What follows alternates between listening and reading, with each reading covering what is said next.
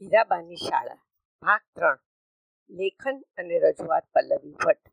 હીરાબા વાર્તા કથનમાં માહેર હતા. એમની શૈલી, હાવભાવ, અવાજ, હારો અવરો અને સંપૂર્ણ વાર્તા કથન ખૂબ જ પ્રભાવી રહેતા. સાંભળનારા, જોનારા, બધા જ નાના મોટા સૌ કોઈ એમાં રસ તરબોળ થઈ જતા. એક વખત એમણે અક્ષયની બહાદુરી એ પાઠનું વાર્તા કથન દ્વારા પ્રસ્તુતિકરણ કર્યું. ધોરણ ચોથામાં કદાચ એ જ પેલો પ્રસંગ કે બહાદુર અક્ષય પોતાનો લાલ ખમીસ લહેરાવીને ટ્રેન ઊભી રાખે છે અને રેલવે અકસ્માત થતો બચાવે છે. બાળકો એમાં એટલા તન્મય થઈને સાંભળતા હતા અને અક્ષયના પરાક્રમથી એટલા બધા અભિભૂત થઈ ગયા હતા કે એમાંનો એક છોકરો નામ વિજય માણેક રેલવેના ટ્રેક પાસે એનું ઘર હતું અને ત્યાંની દિવાલ તૂટેલી હોવાથી ત્યાંથી લોકો અવર જવર કરતા હતા. ત્યાંથી તે રેલવે લાઈન ઉપર ગયો મોટા મોટા રસ્તા બનાવવાના પથરા લઈને રેલવે લાઇન પર ગોઠવી પોતાનું લાલ શર્ટ ફરકાવા લાગ્યું. ટ્રેન આવી. ખૂબ હોર્ન વગાડ્યા. પણ વિજયભાઈ ખસે તો ને. એણે લાલ શર્ટ ફરકાવ્યું. ટ્રેન ઊભી રહી. રેલવે મેન નીચે ઉતર્યો. અને જે જોયું તો ભાઈનું પરાક્રમ. બે ચાર મુસાફરો પણ કૂદ્યા. એમાંના એકે વિજયને ઓળખી કાઢ્યો. રેલવે મેને બે ચાર તમાચા છોડી દીધા. વિજય માણેકે રડતા રડતા કહ્યું, આવું અમારી ચોપડીમાં લખેલ છે. હીરાબેને કહ્યું છે કે અક્ષયને ઇનામ આપવામાં આવ્યું હતું. તમે તો મને તમાચારો પ્રસાદ ચખાડો છો.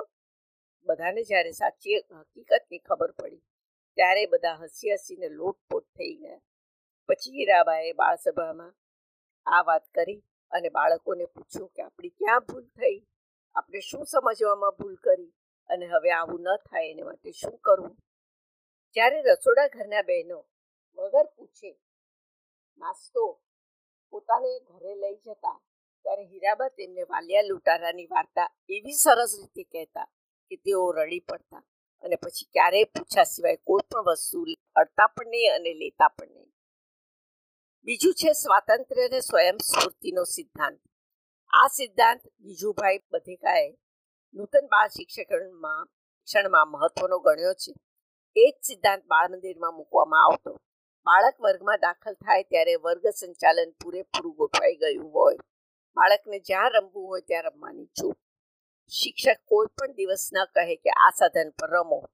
જો બાળક, બે ત્રણ બાળકો એક જ સાધન પર રમવા ઝઘડો કરે, ત્યારે એમના વારાફરતી વારો કરીને રમવા માટે સમજાવવામાં આવતા. દરેક વર્ગનો એક દરવાજો ક્રીડાંગણમાં પડતો. તેથી કોઈ વાર બાળક ક્રીડાંગણમાં રમવા જવાની મરજી બતાડતું. શિક્ષકાબેન તેમને પ્રેમથી પૂછતા, કેમ અજયભાઈ? તમારે પહેલાં હિંચકા ખાવા છે? તો જાઓ, હિંચકા અને લસરપટ્ટી પર રમી આવો. પણ લસરપટ્ટીમાં બે જ વાર અને હિંચકા ત્રણ જ વાર રમીને પાછા આવી જશો ને? તમારી મેળે? બાળક પ્રોમિસ આપતું અને શિક્ષિકાબેનના કયા મુજબ બે વાર લસરપટ્ટી અને ત્રણ વાર હિંચકા ખાઈને પાછું આવી જતું. એકવાર શિક્ષિકાબેને ફરિયાદ કરી કે અમુક વિદ્યાર્થી શુદ્ધ લેખનમાં સ્વર સંજ્ઞાઓ બરાબર લખે છે, પણ વ્યંજનોમાં ગોટાળા કરે છે. ત્યારે હીરાબેને પૂછ્યું કે એની પાટી બતાવો તો? હા, નોટબુક પેન્સિલ પાંચ વર્ષ પછી જ આપવામાં આવતા. પાટી તો ચાર ધોરણ સુધી ચાલતી. તેથી નોટોનું વજન તદ્દન ઓછું અને દફતર ભાર વિનાનું રહેતું. ખબર નહીં હીરાબાને પચાસ વર્ષ પહેલાં પણ ભાર વિનાના ભણતરની ચિંતા હતી. તો આ બાળક રોટલો લખવાનું હોય તો ઓટલો લખે. ગોરી પાટી લખવાનું કહેવામાં આવે તો ગોરી બારી લખે. બાળક ત્રીજા ધોરણમાં હતું. હીરાબાએ પાટી જોઈ. પછી બાળકને બીજા રૂમમાં મૂકી પોતાના રૂમમાંથી તેનું નામ મોટેથી બોલીને તેને બોલાવ્યો. બાળક ના આવ્યો. બે ત્રણ વખત જુદી જુદી ક્રિયાઓ વખતે અવલોકન કર્યું. પછી માતા પિતાને બોલાવીને કહ્યું કે તમારું બાળક બહેરું છે. માતા પિતાએ માનવા તૈયાર જ ન થાય અને શિક્ષકો પણ નહીં. કારણ કે ઘણી બધી સૂચનાઓનો અચૂક અમલ આ બાળક કરતું. અને ઘરમાં તો તેની ભૂલો થતી જ નહીં. તો શા પરથી તમે કહો છો કે બાળક બહેરું છે?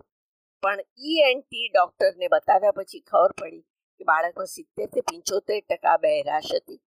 હીરાબાએ કહ્યું કે આ બાળક ખૂબ જ બુદ્ધિશાળી છે. તીવ્ર બુદ્ધિમત્તા ધરાવે છે. અને લીપ રીડિંગ હોઠોની હાલચાલ પરથી સમજી જાય છે. હંમેશા હોશિયાર બાળકોની માં જ તેની ગણતરી થાય છે. જો તેને હિયરિંગ મશીન આપવામાં આવે તો કેટલું સારું? અને જ્યારે ઇન્સ્પેક્ટરોને આ વાત બાળક સાથે મશીનની મદદ વિના જ્યારે તેમણે કરી, ત્યારે તેઓ છક્ક થઈ ગયા. હાઈસ્કૂલમાં ગયા પછી જ્યાં એક એક એક ધોરણના આઠ આઠ નવ નવ ડિવિઝન હોય, એવામાં આ બાળક પ્રથમ આવવા લાગ્યો.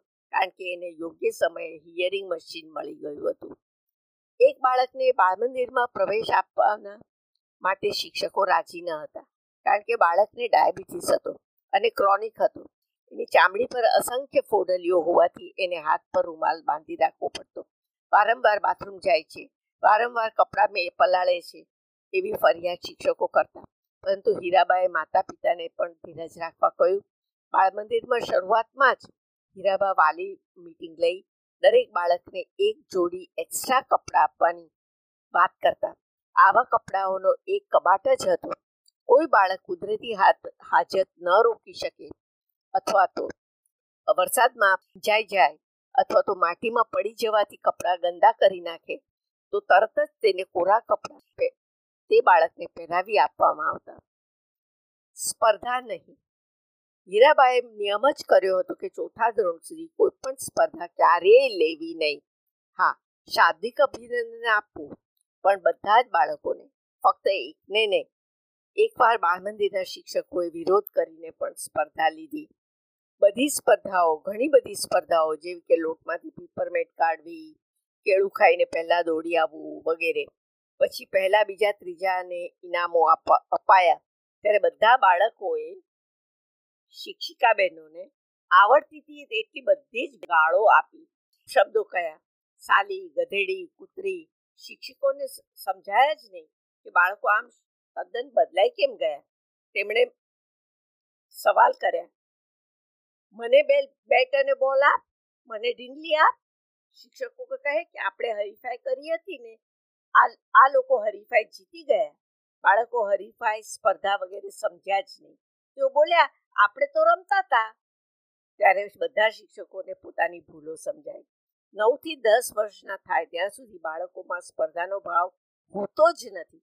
અને આપણે પરાણે એમના મનમાં આ ભાવ ઉત્પન્ન કરી ને ઈર્ષા લાલચ, અભિમાન વગેરેના કડવા બીજો વાવીએ છીએ. આ કેટલી બધી સાચી અને સમજવા જેવી વાત છે. ત્રણસો સાહીઠ ડિગ્રી મૂલ્યમાપન દ્વારા સાચા બાળકોને અથવા તો સારા બાળકોને ઉત્તેજન આપવાના હેતુથી જ ચોથા ધોરણમાં એક વિદ્યાર્થી અને એક વિદ્યાર્થીને પસંદ કરી તેમના હાથે ધ્વજવંદન કરાવવામાં આવતું. આવા કંઈક સ્મરણો વારંવાર માનસ પટલ પર આવ્યા કરતા હોવાથી તેમને ટપકાવીને આપની સામે રજૂ કરું છું.